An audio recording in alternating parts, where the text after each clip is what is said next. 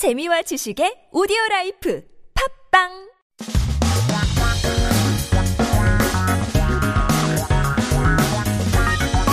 한국에 대한 최신 소식과 한국어 공부를 한꺼번에 할 수 있는 시간 Headline Korean. So keep yourself updated with the latest issues as we take a look at our first 기사 제목.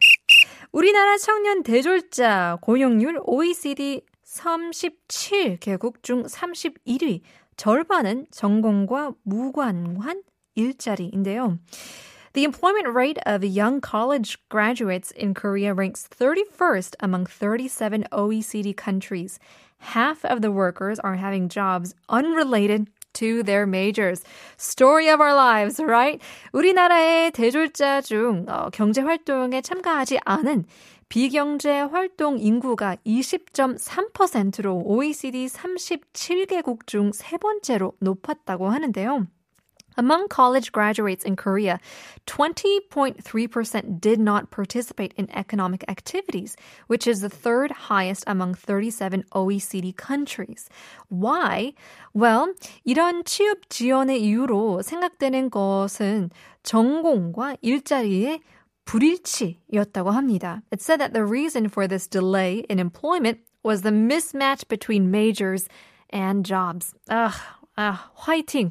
Fighting. Good luck to all of our job seekers out there. 두 번째 제목입니다. 오늘부터 임신 근로자도 육아 휴직 가능, 출퇴근 시간 바꿀 수도. Starting from today, pregnant workers can also take parental leave, maternity leave. They can also change their commuting hours. So 기존에는 만 8세 이하 또는 초등학교 2학년 이하 자녀를 둔 근로자만 육아 휴직을 쓸 수 있었는데요. 이제부터는 임신 중에도 30일 전까지만 신청하면 육아휴직을 쓸 수 있다고 하는데요. So previously, only workers with children under the age of 8 or who are under second grade in elementary school were allowed to take parental leave. But from today, pregnant workers can also take parental leave if they apply up to 30 days before. So keep that in mind. Good luck to all of our job seekers and our pregnant ladies out there. We'll leave you guys with our quiz once again. 오늘의 nonsense quiz.